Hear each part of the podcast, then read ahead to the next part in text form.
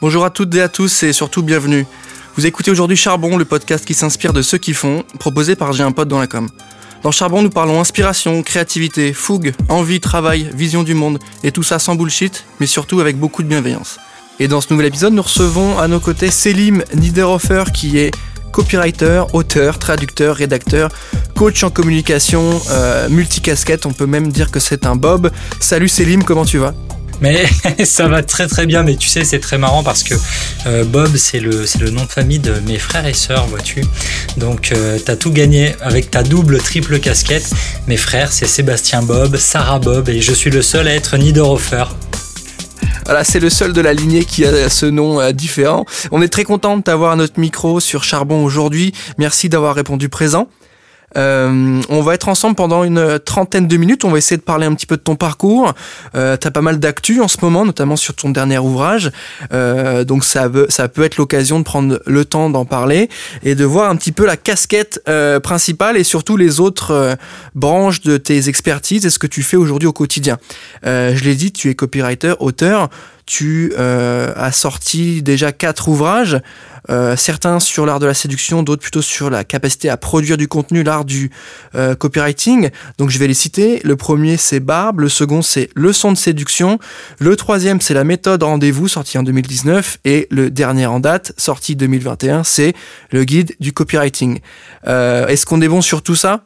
T'es bon, t'es complètement bon. Quatre livres officiels, quatre livres en papier, euh, beaucoup plus d'e-books, beaucoup plus de formations, vidéo, audio, tout ça. Mais effectivement, ceux que tu peux trouver à la Fnac, chez Cultura, chez un libraire, ce sont les quatre que t'as cités. Ben c'est hyper cool. Tu, es aussi euh, rédacteur, tu as aussi écrit pour pas mal de médias. Je pense à Playboy, Technicart, Glassdoor, euh, Forbes. Euh, tu peux nous expliquer un petit peu déjà d'où tu viens et ensuite, euh, qu'est-ce qui t'a amené à ces métiers-là de l'écriture, qui sont quand même des métiers euh, à part entière? Bien sûr. En fait, tu sais, le, le truc qui se passe, c'est le d'où tu viens. C'est vraiment euh, euh, enfant de la télé, enfant de la télé à base de euh, publicité euh, sur euh, culture pub sur M6 le dimanche soir, hein, comme tous les ados de mon âge. C'était hyper important. Beaucoup, beaucoup, beaucoup de télé, beaucoup de radio. Et bah écoute, vu que j'étais plutôt bon à l'école, on m'a envoyé en prépa. Et puis je suis parti faire une école de commerce et j'ai fait un master achat. Et là, le problème, c'est que je bosse chez chez General Electric, qui était à l'époque la plus grosse boîte du monde en 2005, tu vois. En gros, ouais. à partir de 2006, Apple, Google, les GAFA commencent à passer devant en termes de valeur boursière. Mais à l'époque, je bosse dans une boîte qui est la plus folle du monde, tu vois. Et moi, dans ma tête, c'est wow, c'est incroyable. En gros, il y avait un proverbe qui disait quand General Electric va bien, l'Amérique va bien. Tu vois, tellement cette boîte, elle était énorme. Et en fait, bah moi, j'étais acheteur, mais pff, je me plaisais pas trop là-dedans. J'ai enchaîné après en fin d'études avec euh, Schneider Electric. Toujours, j'achetais des pièces en plastique, mais c'était pas pour moi, tu vois, la négociation, les fichiers Excel, c'était pas pour moi et j'ai pris du temps avant de réaliser qu'en fait moi mon logiciel c'était Word. Je crée avec les mots, je suis à l'aise avec les mots donc il a fallu accepter ça, il a fallu poser des démissions euh, en rafale et accepter que c'était simplement pas mon parcours. Je m'étais planté mmh. pendant mes études, j'ai appris plein de trucs cool, mais ce que j'aime faire c'est écrire, communiquer, aider les autres à mieux communiquer. Une fois que tu sais ça, qu'est-ce que tu fais? Bon bah écoute, moi je me suis lancé en tant que coach en séduction. En fait, le truc qui est marrant c'est que euh, à l'époque j'étais consultant en automobile, tu vois, donc je bossais pour Valeo, je faisais les feux arrière de Land Rover et Jaguar. Donc sur le papier c'est hyper prestigieux, t'es super content, tu débarques en soirée, ouais youpi je bosse pour Jaguar, tu vois, tu, tu peux ouais, raconter ça un petit peu. Mais au fond de moi, euh, j'aurais pu bosser pour euh, n'importe quelle Mercedes ou marque de luxe dans l'automobile, c'était pareil, c'était vide. J'étais pas à ma place, tu vois. Donc il y a des gens pour qui c'est fait, mais c'était pas pour moi. Et là, par pur hasard, je rencontre euh, à Paris un auteur qui s'appelle Neil Strauss. Neil Strauss, c'est le mec qui a écrit The Game. The Game, c'est la Bible de la séduction. C'est un bouquin qui est sorti en 2005 aux États-Unis et qui était un peu sur euh, la plongée de ce journaliste. À la base, Neil Strauss, il est journaliste musical. Il écrit beaucoup pour Rolling Stone aux États-Unis et euh, a fait sa plongée en gros dans la contre-culture de ce qu'on appelle la communauté de la séduction. De là, il tire un best-seller mondial où en gros, il apprend à draguer. Lui, petit, chauve, euh, mec un peu timide, il apprend à draguer il produit ce récit super marrant. C'est vraiment un récit initiatique où tu apprends euh, comment le nerd de base peut réussir à séduire un peu n'importe qui grâce à des techniques de persuasion. Et ce qui a été intéressant quand je l'ai rencontré, c'est que le gars m'a dit, bon, en fait, euh, j'ai rencontré des gars à Paris qui sont coachs en séduction, mais en fait, bah, ils parlent pas aussi bien que toi, ils ont pas l'air aussi à l'aise en société. Qu'est-ce que tu fous? Pourquoi tu deviendrais pas coach en séduction? Et là, c'est un peu comme si euh, Alain Prost, il te disait putain, tu conduis trop bien cette voiture, vas-y, deviens pilote de Formule 1, tu vois, ou que le pape te dit vas-y, euh, va fonder ta secte. Donc, il y a un truc où il y a l'autorité suprême dans le milieu qui te dit mais mec, lance-toi.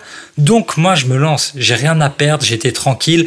On sortait tout juste de la de la crise des subprimes, tu vois. Euh, en gros, moi quand j'étais consultant automobile, on s'est tous fait virer et on est tous partis avec un chèque plutôt sympa. Donc en fait, de mes journées, j'avais juste à réfléchir à ce que je voulais faire. J'avais même pas 25 ans, j'avais 24 ans je crois à l'époque.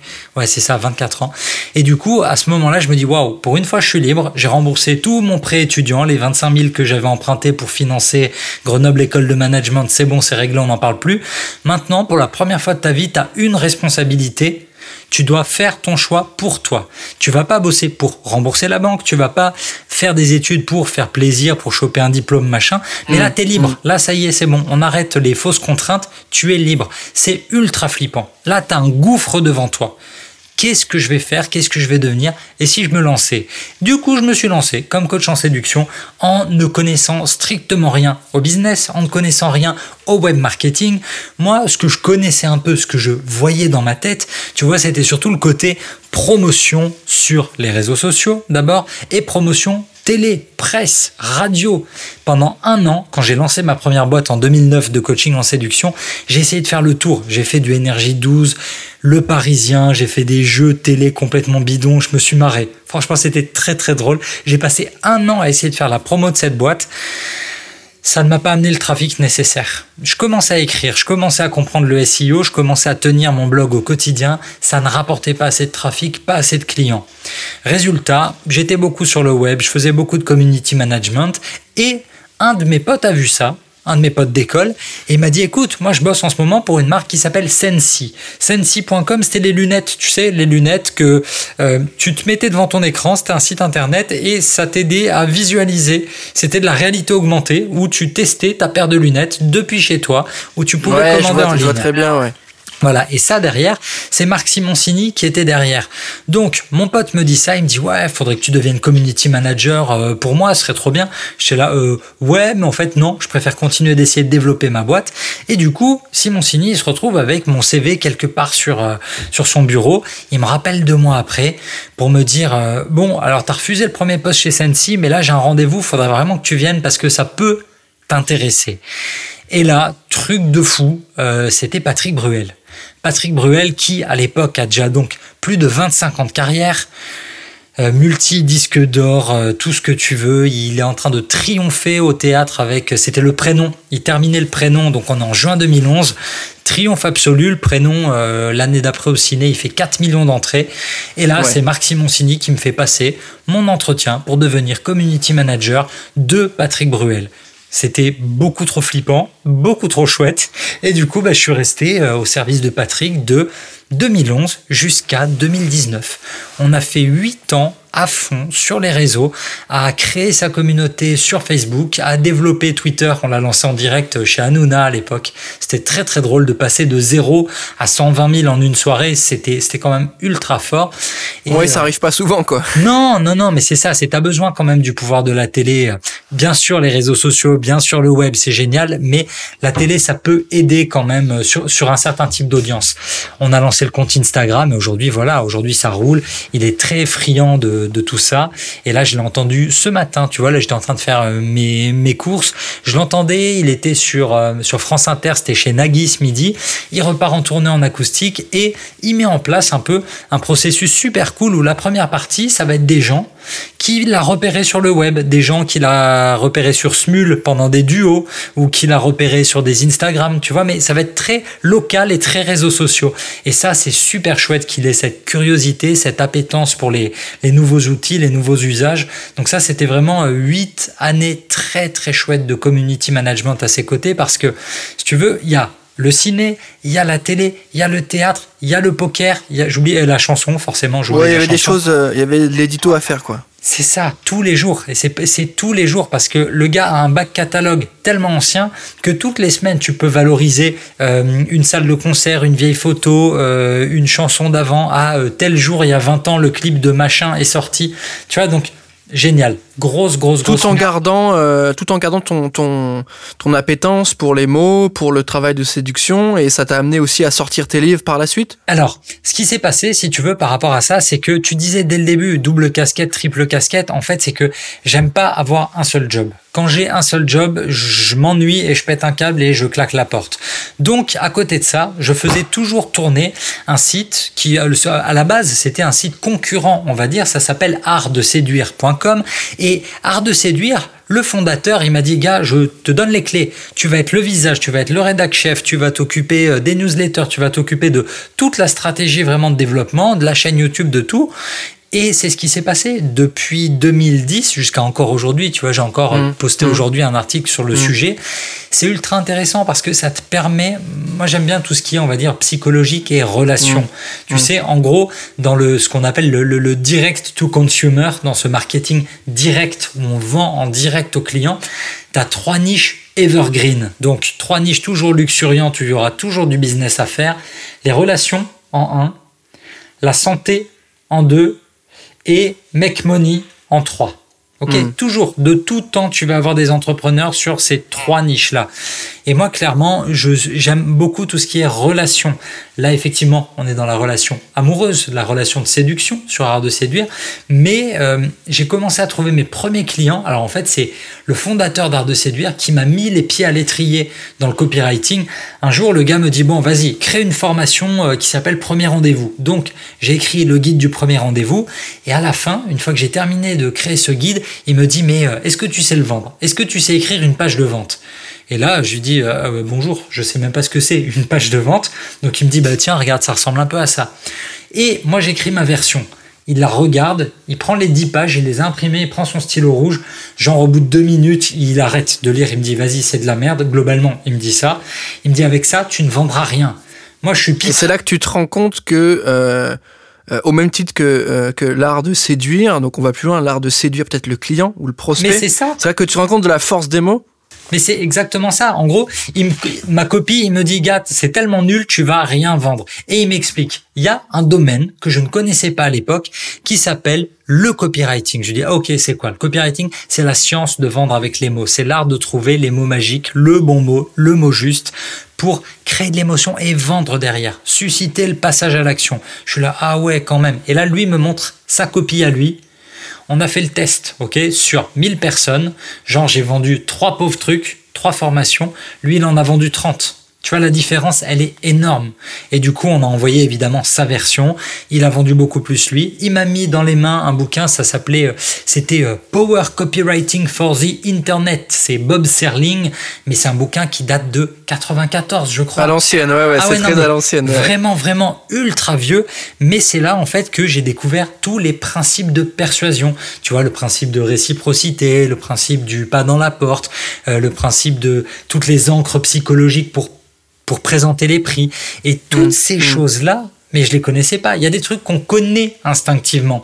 Tu vois. Bah, on a l'impression que c'est assez inné. Tu vois, on fait un peu de négociation en école de commerce. On se dit c'est un peu inné, mais en vérité, quand on se penche sur les sur le sens euh, qu'ont les mots, la sémantique, le l'imaginaire qui va avec, l'image mentale qu'on se fait à partir d'un mot, qui sera pas la même dans chacun des cerveaux, on se rend compte que c'est véritablement une science et que c'est ce que tu nous dis dans ton bouquin. Tu nous parles des principes de persuasion. Bien sûr. C'est quand même, c'est quand même tout un art et c'est, on le voit, hein, ça permet de générer de la vente. Donc c'est quand même assez efficace, pragmatique et c'est très concret. C'est pas juste, c'est pas uniquement le fait de se dire, je prends un mot, ok, je fais ma phrase, mon call to action, boum, ça part, on fait du Facebook Ads et ça vend des formations. C'est ça, non, non, c'est, il faut aller plus loin que ça. Et puis bon, au-delà de la page de vente, bien sûr, autour, après, tu as ton branding, tu as ta présence sur les Mm. réseaux sociaux, tu as tout l'imaginaire que tu développes autour de la marque, tu vois, donc c'est ultra important. Mais sur de la copie pure, sur quelqu'un qui, ne te connaît pas, ni d'Ève ni d'Adam, pour avoir des bons taux de conversion, ouais, il faut y Mm. aller, vraiment, il faut respecter une certaine structure, avoir ce que j'appelle des titres qui tuent, avoir ta bonne structure avec les bons arguments à la fois et émotionnels et logiques, toucher un peu euh, les deux cerveaux. Et c'est super comme exercice parce que, en fait, c'est, euh, c'est, c'est, c'est- je me demande si c'était pas Woody Allen qui, qui disait un truc du genre, euh, genre, faire l'amour c'est bien, mais réussir à vendre c'est mieux. Tu vois, quand tu vends, quand ouais, tu ouais. vends tes projets, waouh, tu te dis yes, youpi, j'ai réussi. T'es super content. Ouais, moi je dis beaucoup youpi. J'ai- J'aime bien dire youpi. J'aime bien. Mais et, aujourd'hui, on, est ensemble parce que tu as plusieurs actus. La première, c'est que tu es jeune papa, donc félicitations. Et la deuxième, c'est que tu as sorti ton dernier ouvrage qui s'appelle Le Guide du copywriting, euh, qui était plutôt bien classé, il me semble, hein, sur, euh, le- sur Amazon notamment. Est-ce que tu peux rapidement nous le présenter? Voilà, tu dois nous pitcher. Bon, a priori, tu gères les mots, tu sais plutôt bien les manier. Voilà, tu as une minute, on va dire 60 secondes, pas plus, pour nous pitcher euh, le guide du copywriting. C'est quand tu veux. Ouais, j'ai peur. Je peux pas parler de ma fille plutôt, c'est vachement mieux. En fait, non, le guide du copywriting, tu sais, le truc qui s'est passé, c'est que mes premiers clients, moi, je les ai eus en 2012. Je crois, mon premier client en copywriting, ça a été Wilkinson. J'ai été payé pour écrire des tweets, tu vois, genre 6 tweets à 800 euros. Mais j'étais comme un fou à cette époque. Je me disais, mais, mais c'est merveilleux ce métier. Et en fait, de fil en aiguille, j'ai enchaîné les clients, enchaîné les clients. Et je me suis dit, bon, il y a trop de casquettes, c'est le bordel. Mon offre, elle est illisible entre coach en séduction, community manager de Patrick Bruel, blogueur lifestyle. Vas-y, à un moment, il faut choisir. ouais, mais oui, ouais. tu vois, il faut choisir. Donc, je me suis dit, je mets l'accent à fond sur les mots magiques. Je ne vais communiquer Mmh. que sur les mots magiques et je vais écrire pour ça un bouquin. Je l'ai proposé à trois éditeurs. Il y en a deux qui l'ont accepté et du coup, il y en a un qui l'a publié. Donc, je suis sorti chez Erol. Le guide, il est sorti donc euh, au mois de mars. Et ouais, il, il se, il se vend plutôt bien. Euh, je suis super content. Euh, le guide du copywriting, c'est pour bah, tous ceux qui ont quelque chose à vendre, à savoir les rédacteurs, les copywriters, les traducteurs, mais aussi n'importe qui qui possède son propre business et qui n'a pas forcément envie de déléguer le copywriting. Alors le copywriting, c'est l'écriture d'un site internet, c'est la brochure, c'est la plaquette de prospection, c'est les emails que vous pouvez envoyer à vos clients. Tout ce qui est inhérent à l'éditorial, en final. au- Exactement. Ça peut être du Facebook, ça peut être toute votre stratégie éditoriale. Et les mots, ils sont vraiment, vraiment importants partout. Donc, euh, outre la définition du tone of voice, après, c'est qu'est-ce que tu fais avec tout ça? Et effectivement, le guide du copywriting, le, le cœur, c'est vraiment les principes de persuasion. Il y a, en, en gros, il est divisé en cinq parties. La première partie, c'est tout ce qu'il faut savoir sur le copywriting avant de se lancer. À quoi ça sert, c'est pour qui, comment t'es payé, comment ça fonctionne. La deuxième partie, c'est la superstructure. En gros, sur une page de vente, comment tu empiles tes blocs de texte, un peu comme des blocs de Lego, pour réussir à persuader, à convaincre, à donner envie à ton lecteur de passer à l'action. On va dire qu'il y a une certaine structure à suivre que j'appelle la superstructure. Troisième partie, il y a beaucoup de tips de rédaction quand même. C'est hyper important parce que je, je suis aussi coach en copywriting, donc ça veut dire qu'il y a des start qui viennent me voir et qui me disent OK, on passe une heure, deux heures, cinq heures ensemble sur ma page et tu me dis comment améliorer ci, comment améliorer ça. Je fais pas le travail à leur place dans ce, dans ce cas-là, mais je leur explique un peu les principes comment améliorer tout ça. Donc ça, c'est la troisième partie du bouquin, euh, tous les tips sur l'écriture. Et puis après, on parle un peu outils aussi, parce qu'il y a quand même des, des outils à maîtriser. Euh, sur quoi tu fais une landing page, il y a des considérations techniques. Est-ce qu'il vaut mieux une page de vente courte ou une page de vente longue Mmh. Comment t'écris un bon objet de mail, etc. Et euh, la fin, c'est un peu le pour aller plus loin. Tu vois, est-ce que on peut avoir du copywriting éthique? Est-ce qu'il faut s'inscrire quand tu es copywriter sur des plateformes de freelance? Est-ce que tu trouveras des clients facilement là-bas? Beaucoup d'outils pour terminer la cinquième partie du livre. Mais globalement, de ce que je vois hein, pour le moment sur tous les commentaires Amazon, c'est c'est vraiment les, les meilleurs retours que j'ai. euh, les gens sont super contents du côté concret. Mes lecteurs sont Ouais. euh, concrets et applicables. Tu vois, c'était l'objectif, c'était de pas avoir un bouquin relou et complètement aérien. Tu vois, où t'es Oui, perché. plusieurs choses. Tu sais, sur tous nos sujets-là, t'as soit du truc très market, tu vois, très SEO, très marketing digital, ou d'autres choses un peu trop euh, création, contenu, etc., sans rentrer dans l'édito. Et on le voit beaucoup euh, avec Netflix. L'équipe Netflix, euh, pour les réseaux sociaux, ils ne disent pas qu'ils font du social media, ils disent qu'ils font de l'éditorial. Ouais, et ça fait, c'est tout le sens sens en fait de ce qu'ils apportent en termes d'objectifs, comme tu dis, de valeurs proposées, de messages proposés, le choix des mots. Donc on peut pas, on peut penser que c'est bête ou que bon bah Netflix c'est la famille, c'est toujours cool, toujours drôle, mais tout est hyper travaillé et ça fait sens avec ce que tu dis. Ils font pas du social, ils font de l'édito. Et euh, le sens des mots, le choix des mots, c'est quand même quelque chose d'assez essentiel. Et aujourd'hui, euh, euh, sur ton activité, là, tu, euh, tu nous dis que tu étais coach, tu viens de sortir ton bouquin.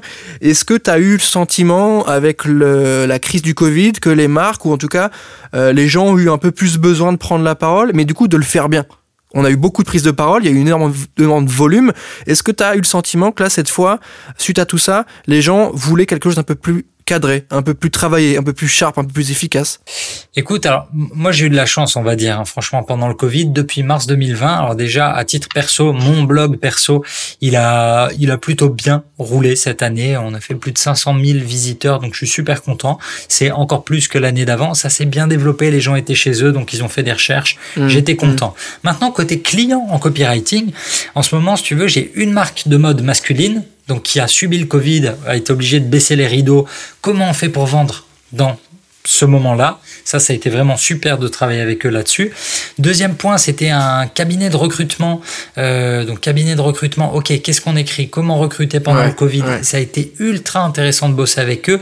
J'ai aussi un espace euh, des clients qui louent des espaces de réunion mais oui, mais tout était fermé avec pas le droit de se réunir. Donc ultra compliqué. Qu'est-ce qu'on raconte eux. du coup? Exactement. Donc là, beaucoup de SEO. Là, pour eux, c'était vraiment euh, beaucoup de SEO mmh. pour préparer mmh. l'après. Tu sais, il y a eu beaucoup de préparation de l'après.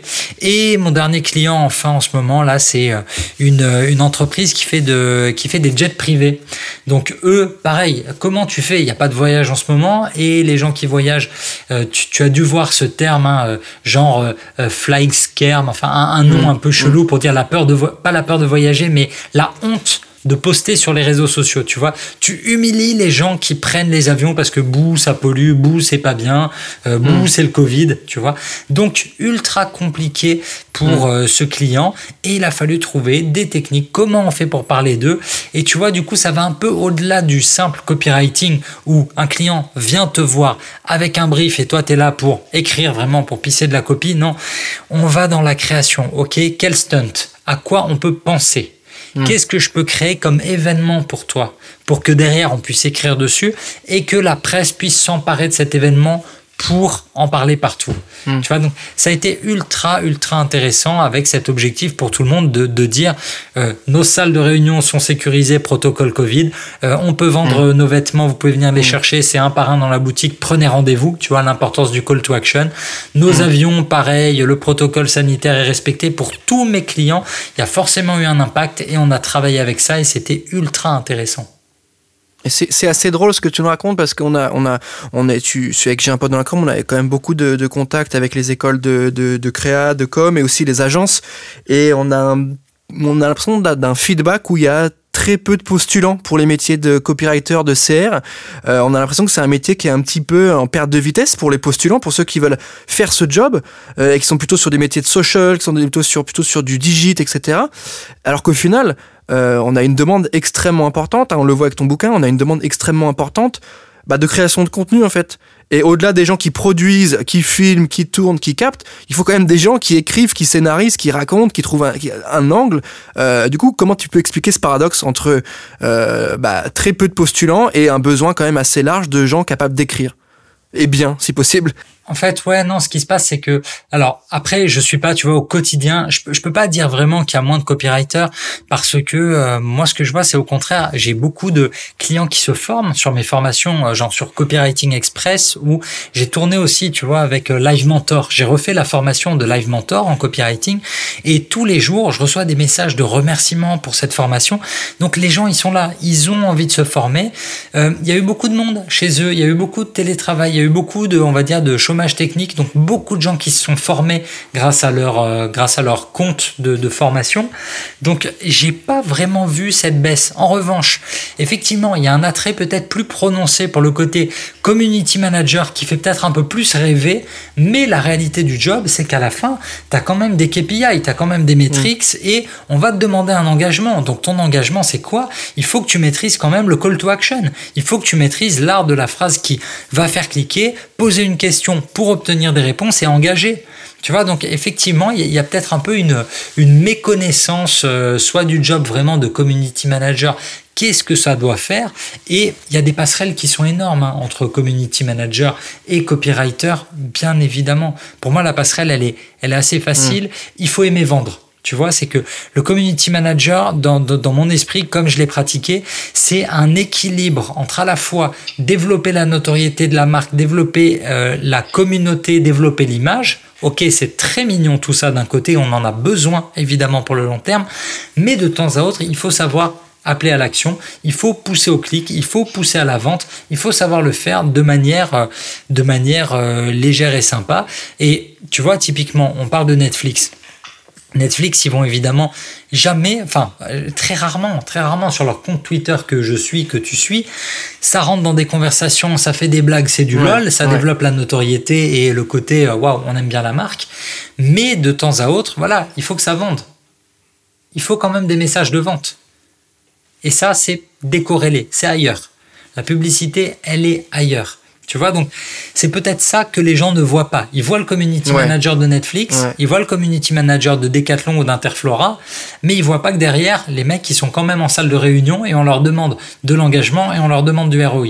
C'est ça qui est, qui, est, qui est, ultra bon, c'est que quand Netflix ou Decathlon le fait, bah c'est pour de, pour de l'image, etc. Mais ce qui est très bien et ce qui fonctionne c'est que ça génère de la vente aussi le fait de le travailler. Et ils le font tellement bien qu'on prend ça pour du poste euh, euh, qui est organique. Souvent il est organique et il marche même des fois mieux que le sponsor vu euh, le prix de l'ads du poste organique qui est éditorialisé qui marche mieux qu'une pub tu vois, qui marche mieux qu'avec un ciblage euh, précis parce que euh, c'est l'insight est tellement bon, le mot choisi est tellement bon que l'engagement va se faire et ouais, ça, ça va générer de la vente. Ou en tout cas, et sur Netflix, bah, de, de, de la, du visionnage du, du, du, dernier épisode de telle série. C'est ça, et, et c'est ça qui est vraiment très très fort parfois, c'est que, euh, tu vois, récemment, moi je suis pas un grand grand fan de LinkedIn, j'utilise pas beaucoup LinkedIn pour ma prospection ou le business, pas, pas, pas vraiment, mais récemment j'ai publié un article sur pourquoi j'ai quitté Paris genre mes raisons personnelles, le truc, il a été vu 50 euh, fois plus que ma communauté. Tu vois, je dois avoir, je sais pas, 4000 personnes avec lesquelles j'ai connecté depuis 2007 euh, ou 2008 euh, sur, sur LinkedIn. Et on se retrouve avec un reach à 200 000. C'était complètement fou. Tu te dis, ouais, 200 000 gens qui ont vu ça.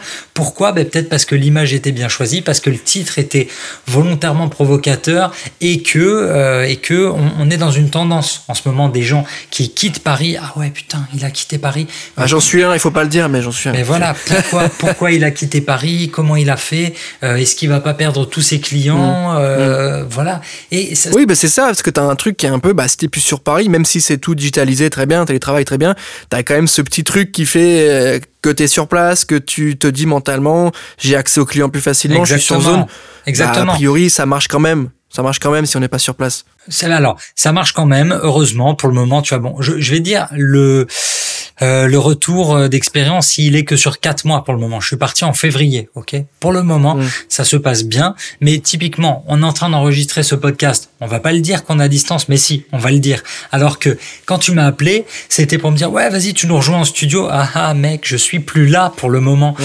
On est mm. alors moi le gars qui m'a dit ça, vraiment, euh, c'est un, c'est Aurélien Amaker, un, un dirigeant d'entreprise qui a créé System.io. C'est un logiciel qui fait des pages de vente, qui fait euh, du mailing, qui fait plein de trucs pour les infopreneurs. Et en fait, lui, il est plus en France. Et il m'a dit, pendant le confinement, il m'a dit, mais il faut vraiment soit être parisien, soit être con pour se dire qu'aujourd'hui, sur le web, tu as encore besoin d'être à Paris. Alors, vu que je suis pas parisien, moi à la base, je suis né à Strasbourg, pourquoi est-ce que je restais à Paris? Mais c'est l'habitude, ça faisait 14 ans. Et puis, tu es au cœur du réacteur. Il y a tout monde. Il y a toutes les agences un petit sentiment, Mais oui, un peu comme sur les réseaux sociaux, un petit sentiment de perte, tu vois, de, de rater quelque chose. Complètement, complètement. Là, t'es plus là, ben, du coup, tu rates les apéros. Et euh, tu vois, moi, j'habitais en plein dixième, j'étais rue de Paradis. Euh, je descends, je me cale, euh, je me cale au Morissette ou chez Jeannette à côté. Mmh, et en 10 mmh. minutes, t'as Angèle qui passe, t'as Ramsey, t'as Ichon, t'as François-Xavier de Maison, t'as euh, Sofiane. Enfin, c'est tout, t'es au cœur du truc. Tu vois, t'es vraiment au cœur et tu te dis waouh, c'est trop bien. Je compte, je pèse, je suis au milieu du game. Ouais, c'est ça. C'est un peu cette euh, vue de l'esprit là. Mais c'est ça. je suis là quoi. Mais c'est très parisien. Alors que la réalité, c'est que tu as énormément de gens qui font du très bon business, soit en région, soit encore plus loin. On n'a pas besoin. Il faut juste accepter. Tu vois. Moi, j'ai eu la chance d'avoir des clients comme comme Boss, comme Guerlain, euh, d'avoir pu travailler avec des agences comme Ogilvy, d'avoir été appelé sur des OP de Marcel et tout. Et tu te dis bon ben là, ok, wow, je suis maintenant en région euh, Rhône-Alpes, euh, qu'est-ce qui va se passer? Tu vois, tu mm. regardes un peu les entreprises et il y en a. Pour me rassurer, je suis allé regarder un peu euh, le PIB, quelles régions étaient les plus productives en France? Un, Île-de-France. Deux, Auvergne-Rhône-Alpes. Donc oui, il y a du business ici. À part l'OL et Renault Trucks, et il y a plein de trucs. C'est sûr, c'est sûr qu'il y a des trucs. Maintenant, il faut se dire bon, ben, est-ce que je vais les chercher? Est-ce que je prospecte localement? Est-ce que je mm. continue d'axer ma prospection sur Paris? C'est pas un souci. Tu vois, globalement, quand tu as confiance en, ce que tu fais et en ta capacité de travail, ça hmm. va ça fait pas trop trop peur. Donc tu et, et justement tu, tu es papa donc euh, la prospection business elle est toujours en cours mais la prospection euh, de compagne a priori c'est déjà réglé. Euh, je fais exactement ce jeu là pour essayer de faire le lien entre euh, l'art de séduire euh, et l'art de séduire un client. Et je trouve que le, le, le, le, parallèle peut se faire assez simplement. Dans quel type de d'exercice tu te je dis pas tu es le plus à l'aise, mais en tout cas tu prends le plus de plaisir à conseiller les gens. Est-ce que tu t'es parti de là quand même sur la séduction, sur le, on a quand même, on a quand même l'impression que tout est lié. Tu vois, mettre une chemise, ça revient à choisir tel mot dans ton mailing. Euh, avoir tel élément de langage, avoir un langage soutenu avec la personne en face de toi, égal, euh, vous voyez par mailing ou avoir un petit call to action, tu vois. Complètement. Euh, est-ce que dans quel univers tu, tu préfères exercer aujourd'hui? Heureusement que tu finis par aujourd'hui. Aujourd'hui, moi, je suis, je suis évidemment plus à l'aise dans la partie copywriting, dans la partie business. Pendant des années, si tu veux, j'ai fait le tour. Aujourd'hui, dans la partie séduction, je suis toujours content d'aider mes clients. Je suis toujours content de donner ces conseils. Mais en fait, il y a un livre. Là, vraiment, si vous écoutez ça et que vous voulez vendre dans votre vie, il y a un livre à lire euh, qui est le livre de Robert Cialdini qui s'appelle Influence et manipulation. Si vous ne lisez qu'un seul livre dans votre vie puisque vous détestez lire, lisez Influence et Manipulation. C'est un titre français qui est très mauvais. Hein. Aux États-Unis, il est beaucoup plus sympa. Le titre, c'est euh, How to Influence euh, People je crois. Je sais même plus. nous, c'est un peu plus sombre en français. Ouais, non, non, voilà. Nous, tout de suite, euh, qui dit influence égale manipulation. C'est, c'est un peu abusé. Et du coup, dedans, tu apprends les principes de persuasion. Vraiment, ils sont au nombre de six. Principe de réciprocité, euh, les points communs, euh, le, quand tu donnes, que tu contredonnes. Enfin, il y a plein de trucs. Tu découvres tout ça là-dedans. Et mm. au fond, toute la séduction. On a simplement repris tous ces principes du business, tous ces principes mm. qui sont vraiment des principes de psychologie sociale, et on les a appliqués au domaine de la séduction. Donc concrètement, quand tu étais en train de faire des comparaisons, là, euh, le l'avant-dernier livre que j'avais sorti, c'était la méthode RDV, donc pour rendez-vous. Mais en fait, RDV, c'était pas rendez-vous, c'est les trois piliers de la méthode. C'est le R de rassurer, le D de divertir et le V de valoriser. Rassurer, c'est valable dans la séduction et c'est valable dans la vente. Ton client, tu dois le rassurer. On parle souvent des objections clients. S'il a des objections, ça veut dire qu'il n'a pas été rassuré. On a tous peur. On a tous peur d'acheter des conneries en ligne. On a mmh, tous mmh. peur d'acheter euh, chez un vendeur qui va disparaître demain. On a peur d'acheter de la sous-qualité. Donc le premier point, c'est toujours de rassurer. Et dans la séduction, c'est pareil. C'est oui, je suis là ce soir, mais t'inquiète, je veux du long terme, je suis pas là juste pour un coup d'un soir, par exemple. Tu vois, si, si on parlait vraiment de rassurer comme ça. Mhm. Divertir, on est en train d'en parler avec Netflix. On veut du contenu qui nous divertit. Le cerveau, ça, autre bouquin que vous pouvez lire, c'est vraiment Oren Klaff, l'art du pitch. En anglais, c'est Pitch Anything. Le cerveau, il a trois pièges qu'il déteste. Il veut pas un texte long parce que sinon il déconnecte. Il aime pas utiliser du cerveau, il aime pas faire des efforts. Donc long, c'est super chiant pour lui compliqué, complexe, il aime pas non plus parce qu'il est obligé d'envoyer du jus et ça le fatigue et il aime pas du tout. Et dernier point, menaçant. Non, le cerveau, il aime pas quand c'est menaçant. Il se ferme et il s'en va. Il s'en va, il fuit, d'accord? Donc tous nos messages, que ce soit en séduction ou dans la vente, on est là pour être plutôt court, on est là pour être plutôt simple et on est là pour ne pas être menaçant. Si tu présentes une menace, c'est pas bon. C'est pas bon. Personne ne veut de quelque chose de menaçant. Sauf quand, bon, tu cherches des sensations fortes, parce que ça existe aussi. Non, mais Ouais, vraiment, ouais, ouais. ça existe aussi. Quand tu te dis, ah ouais, youpi, je suis à Dubaï et je vais me faire un, un- un saut en parachute au-dessus de la palme, why, not? Ok, vas-y. Mais c'est menaçant. C'est, ça demande quand même un certain travail mental. Donc, effectivement, d'abord, rassurer, divertir, ultra important. Tous tes copains, toutes tes copines, tout le monde va te dire, mais non, mais euh, ok, il est gentil, mais euh, je me fais chier.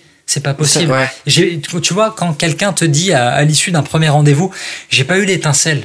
Ouais, Mm. c'est parce que c'était plat, c'était logique, c'était Ouais, ou le- factuel. le- c'est la petite phrase euh, qui tape bien. là. Ah, il, a- ouais, il est cool, mais enfin, il est un peu chiant. Voilà, mais c'est exactement ça. Tu vois, c'est exactement ça. Et, et ton produit, ta copie, si elle est pareille, ouais, elle est bien, ok. Mais si elle sent la naphtaline de mamie, voilà, on va nulle part. Il y a, Ouais, c'est clair. Une campagne qui sort, tu dis ouais, elle est cool, mais euh, so what C'est pas. C'est exactement ça. C'est exactement ça. Et après, on termine avec le V de valoriser. Comment tu fais pour te valoriser, te mettre en avant et à la fois valoriser le client? Tu vois, le client, il n'a pas envie d'entendre que, euh, mec, vas-y, achète ma formation. De toute façon, Ouais. c'est un infoproduit. Tu peux, enfin, tu seras un parmi euh, mille. Hmm. Non, il veut veut pas être ça. exclusif, comme Tout avec la relation au final. Exactement. Tout le monde veut se sentir unique. Tu parlais du Mm. vouvoiement et du tutoiement. Ça, c'est pareil, un positionnement. Il y, a, il, y a, il y a quelques articles en ligne sur le sujet. Moi, j'ai opté pour le vous, directement le vous, parce que c'est une notion de respect, parce que euh, je bosse quand même sur des, Mm. des domaines, euh, je vais pas dire chic et luxe, mais tu vois, j'ai j'ai bossé pour Forbes pendant deux Oui, il y ans. a quand même une. Donc- oui, il y a quand même un positionnement, Voilà. un axe, un angle. C'est ça, Oui. c'est que je vais pas les tutoyer, tu vois. Quand j'entends un- une pub de David Laroche qui se lance sur mon YouTube, j'ai envie de péter mon écran. Salut, tu veux devenir Ah. milliardaire en 4 minutes Putain Ah, t'as sorti la, t'as sorti la meilleure référence. Non, mais il rend ouf. Voilà, moi, moi, j'aime pas ça. J'aime pas ça. Après, je comprends que ça puisse plaire à d'autres. J'ai des amis qui sont coach Instagram et je vois leur post passer. Salut, tu veux développer ton business? Mais non, non, non, viens, on se connaît pas. Tu vois, c'est respecte-moi. On se vous verra un peu plus tard. Mais c'est vrai que c'est 80% des marques, elles vont vous voyer, et t'as des marques un peu plus jeunes qui vont tutoyer. Un Oasis bifruit, euh, je sais pas, un Burger King, bien sûr, allez-y. Ça fait partie de la plateforme et du ton de la marque. hein. Exactement. Donc, Et ça, il faut, et ça, il faut le comprendre. Je pense qu'il faut pas simplement dire ah je vais tutoyer, ça fait jeune. En vrai, c'est pas une c'est pas une métrique assez importante le fait que ça soit des jeunes en face. C'est pas assez Non, important. non, non. Il faut que ça aille plus loin. Mais c'est ça, c'est il, il faut que ce soit vraiment creusé, il faut que ce soit il faut que ce soit cohérent quoi. Mm. Et donc ouais, ben ouais, la méthode RDV, il y a beaucoup de parallèles, tu vois. Et il y a des très bons articles sur les parallèles entre la séduction et la vente, mais ça je vous laisse et même alors encore ailleurs et les entretiens de recrutement. Pareil. Tu vois, c'est la même chose. Comment séduire un recruteur? Tu vas trouver mille, mille articles sur le sujet parce que c'est Oui, la t'as même les, chose. les trois lettres, hein, RDV et tout. Hein, valoriser Exactement. toi, te valoriser, valoriser ton CV, mais aussi valoriser l'entreprise pour euh, pouvoir y accéder. C'est ça. Non, non, Je trouve ça intéressant le parallèle que tu nous fais et la manière dont tu nous, euh, euh, nous tu nous présentes ça, d'où tu illustres un peu ce que tu nous racontes. Pour ceux qui nous écoutent aujourd'hui, je pense que vous avez déjà une belle petite euh, biblio euh, à noter. Donc à la fin de cet épisode, je pense que vous allez avoir des devoirs. Donc ça c'est quand même cool. Euh, Célim, tu es on l'a dit, multicasquette, tu es plutôt senior. Euh, comment tu fais pour garder déjà, un, la gouache et surtout pour euh, passer et garder ce cap du euh, statut d'indépendant euh, généralement, je, voilà, généralement, t'es plutôt indé quand t'es jeune. Tu fais du free, etc. Je prends au global. Hein.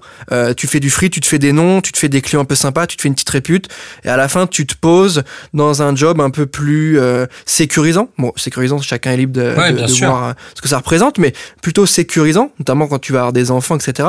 Comment toi tu arrives à gérer ça? Et c'est toujours une passion pour toi de rester indépendant? Que- comment tu fais concrètement?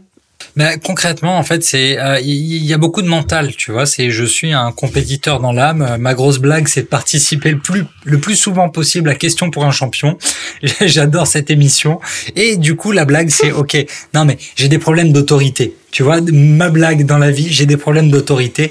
En CDI, je finis toujours par péter un câble parce que euh, soit ça va pas assez vite, soit on peut avoir des problèmes relationnels. Ouais, c'est vital. C'est du coup, c'est limite vital, quoi. C'est euh, c'est ça, ou rien. J'ai besoin, j'ai besoin de rester tout seul, j'ai besoin de gérer mes clients. Et quand je te dis tout seul, c'est que euh, j'arrivais très bien à jongler à la fois avec Art de séduire et avec Patrick Bruel et avec mes free en copywriting et avec mon blog perso. Et euh, bon, Est-ce que, pas- est-ce que c'est pas un peu inhérent euh, euh, la personnalité d'auteur rédacteur cette ce voilà le fait d'être un peu d'avoir besoin d'être tout seul pour trouver son truc. Si si si je pense parce que si tu veux c'est un peu tu c'est pas que tu te réfugies derrière les mots mais c'est qu'au moins t'es seul tu gères ton temps. Il y a un côté aussi que, que je vois chez beaucoup de, de copywriters. Je vais pas dire que je suis un artiste parce que c'est pas vrai mais il y a quand même un projet de série il y a quand même un projet de film il y a l'envie d'écrire des livres tu vois il y a quand même un peu l'envie de se bah, montrer quelque part. Je pense que c'est limite euh, obligatoire. Là, tu es en train d'écrire de l'art de séduire, sur la relation homme-femme, euh, tu, tu, tu fais des choses sur le copywriting. Je pense que en tant qu'auteur, t'as forcément le next step c'est la fiction t'as envie de raconter des choses c'est exactement ça c'est c'est vraiment ça et c'est pour ça que si tu veux un, un j'allais dire un 9 to 5 tu vois un job traditionnel ce serait ce serait compliqué. On en discute hein, parfois avec ma femme parce que notre petite fille elle va avoir un an et on se dit bon écoute euh, là ça se passe bien en ce moment mais imagine imagine euh, sur trois mois tu fais pas rentrer de clients imagine machin on se met dans le rouge Qu'est-ce qu'on fait? Est-ce que tu vas retrouver un CDI Ouais, bah écoute, trouver un CDI. Alors, je regarde, tu vois, je laisse quand même, je laisse quand même mes alertes sur LinkedIn sur le poste de copywriter. Il y a des trucs très drôles que je vois passer. Il y a des entreprises où je me dis ah ouais, ce serait cool. Je me dis ce client, ouais, j'écrirais bien pour lui. Mais une campagne sur trois mois, sur six mois, sur un an mais pas aller m'enfermer hmm. euh, dans des c'est pas possible. Tu vois en plus j'ai tellement pris l'habitude en 10 ans de gérer mon emploi du temps que le matin j'écris quand je suis frais quand je suis chaud de 8h à 11h à 11h je vais faire mon sport et personne me saoule tu vois. Imagine tu te lèves à 11h dans un open space tu prends ton sac de sport allez euh, je me casse à l'usine je vais faire mon sport. tu vois où mon, tu vois où mon grand là? Ouais, je pense pas je pense pas que ce soit trop est-ce que cette liberté là euh, qu'on peut appeler liberté financière, hein, objectivement, sans tomber dans du euh, coaching un peu euh, de développement personnel. cette liberté financière, pour toi, est-ce que c'était le, but ultime? Est-ce que tu avais besoin de ça? Est-ce que tu te dis, ok, j'ai... Bon, avoir réussi, c'est un bien grand mot, on sait que c'est difficile, mais est-ce que tu te dis, ok, je suis bien, j'ai réussi par le fait d'être indépendant et d'avoir cette fameuse liberté financière? Écoute, pour le moment, ça me va. Tu vois, je, suis très content. Le point, si tu veux, dans l'indépendance, il y a avantage, inconvénient. Avantage, effectivement, je vais chercher mes clients, je travaille avec mes clients, je choisis mes clients. Typiquement, tu vois, j'ai beaucoup de demandes de copywriting dans l'immobilier, mais l'immobilier, j'y connais rien et j'ai pas envie d'apprendre. Pas que je sois fainéant, c'est juste que c'est un domaine, j'ai pas envie d'y aller. Je suis beaucoup plus à l'aise et heureux dans le côté relation, dans le côté la mode, dans les avions de luxe, dans la restauration. Dans... Bah, t'es thématique, hein. C'est exactement ça. Je suis bon là-dedans et euh, on va dire que ouais, je suis peut-être dans ma zone de confort, mais vas-y, l'immobilier ou les assurances, j'ai pas envie d'y aller, même s'il y a plus de thunes. Ça ne m'intéresse pas. Donc, il y a ce côté-là, c'est un peu l'avantage de choisir mes clients, chasser les clients que je veux. Inconvénient, c'est que effectivement, bon, de temps à autre, t'es un peu seul et t'as envie de voir des potes. Quand t'es à Paris, tu sors dans la rue et tu trouves des potes en 10 minutes. Tu passes deux coups de fil, c'est bon, tu te vois. Il y a ce côté un peu imprévu. Là, vu que je suis parti à la campagne, c'est hmm. différent. Donc je me rabats un peu plus sur le sport pour le moment. On bah, de toute façon, c'est des choses, euh, c'est des choses à prendre en compte. Hein. Il y a toujours les plus, les moins. Euh, c'est tout en fonction de. Est-ce que tu es à l'aise avec ça? Qu'est-ce qui a le plus d'importance à tes yeux? Est-ce que le fait d'être connecté, de voir les gens régulièrement, c'est plus important euh, que d'avoir un plus gros espace, un jardin, etc. C'est euh, l'arbitrage. Ouais. Aujourd'hui, la, la, réflexion, elle était surtout sur la qualité de vie pour ma petite fille. Bah oui. Elle est bah née euh, l'an dernier entre deux confinements au mois de juin, donc j'ai eu de la chance. Déjà, j'ai eu le droit d'assister à l'accouchement, ce qui n'était pas le cas pour les papas une semaine ou deux semaines avant. Euh, j'ai passé à cause du confinement, grâce au confinement, j'ai envie de te dire, ça fait quasiment un an que ma petite fille, on galère à la faire garder, à trouver vraiment quelqu'un pour la garder, à avoir une crèche, tout ça. Et ben du coup, je l'ai vu grandir pendant un an. C'est complètement ouf. Et là, elle se promène, elle est dans le jardin. Elle a appris à marcher dans une grande maison. Il n'y a pas de toxico, il n'y a pas de voisins qui hurlent. Je suis pas obligé d'appeler les flics tous les soirs pour faire taire les trop jeunes d'en bas qui n'ont pas encore compris qu'ils vivaient en communauté. Donc ouais, c'est vraiment un choix. Là, je suis en mode tout pour ma fille, pour qu'elle kiffe, pour qu'elle grandisse dans la verdure avec euh, le champ, avec les trois chevaux à côté. Et le travail, c'est secondaire, tu vois. Pour l'instant, ça va, ça roule, j'ai mes clients. On verra peut-être que dans deux ans, on en reparle. Mais pour le moment, le choix est fait de tout miser plutôt sur la vie de famille. Hum, ok, c'est hyper clair. Justement, c'est une question de choix. Euh, et pour ceux qui choisissent la voie de l'entrepreneuriat, la voie de l'indépendance, la voie du freelancing, est-ce que tu as un gros conseil à leur donner aujourd'hui? Si j'avais un conseil pour ceux qui veulent se lancer dans la voie de l'indépendance, c'est vraiment bah, de, connecter beaucoup avec d'autres indépendants aussi, parce que vous n'êtes pas seul. Ça, c'est le truc qui fait le plus peur mentalement, c'est quand on est seul, quand on n'avance pas, quand on va pas bien, entourez-vous de gens entourez-vous vraiment, trouvez des amis, trouvez, je sais pas si vous êtes copywriter, trouvez des graphistes, trouvez des web designers, trouvez des développeurs, trouvez des photographes, trouvez des gens qui, comme vous, sont seuls chez eux, mais de temps à autre, euh, faites-vous, euh, faites-vous un déj, faites un truc, faites un zoom. Là maintenant, on peut se revoir, euh, faites-vous une terrasse, mais ne restez pas seul. Vraiment, c'est à la fois le réseau pro, mais en même temps le réseau un peu plus bah, échange, voilà, échange de connaissances, échange de problématiques. Exactement. Il y a du monde en ligne pour échanger. Il y a des communautés. Il y a plein de communautés d'entrepreneurs. Il y en a des gratuites, il y en a des payantes, il y en a des accessibles sur Facebook, d'autres sur LinkedIn. Mais ne restez pas seul. C'est hyper important, euh, surtout cette année en Covid, sortie de Covid parler, parler à du monde, ça fait du bien et aider les autres. Ça, c'est aussi un point qui est ultra important en fait et c'est ce qui fait que tu te sens bien. C'est quand tu es utile, c'est quand tu aides les autres. Tout ne peut pas être 100% productivité, gagner de la thune, H24. Il faut aussi aider les autres. C'est hyper important pour trouver votre place et, euh, et vous sentir bien. Merci Célim pour ce conseil final, ce conseil ultime. Merci à toi Valentin, c'était très très chouette. Merci d'avoir pris le temps de répondre à nos questions. On arrive sur la fin de cet épisode charbon. Euh, c'était un plaisir de t'avoir avec nous. À la prochaine, salut, merci beaucoup. Merci à tous de nous avoir écoutés. On se retrouve très rapidement pour un prochain épisode. À très bientôt.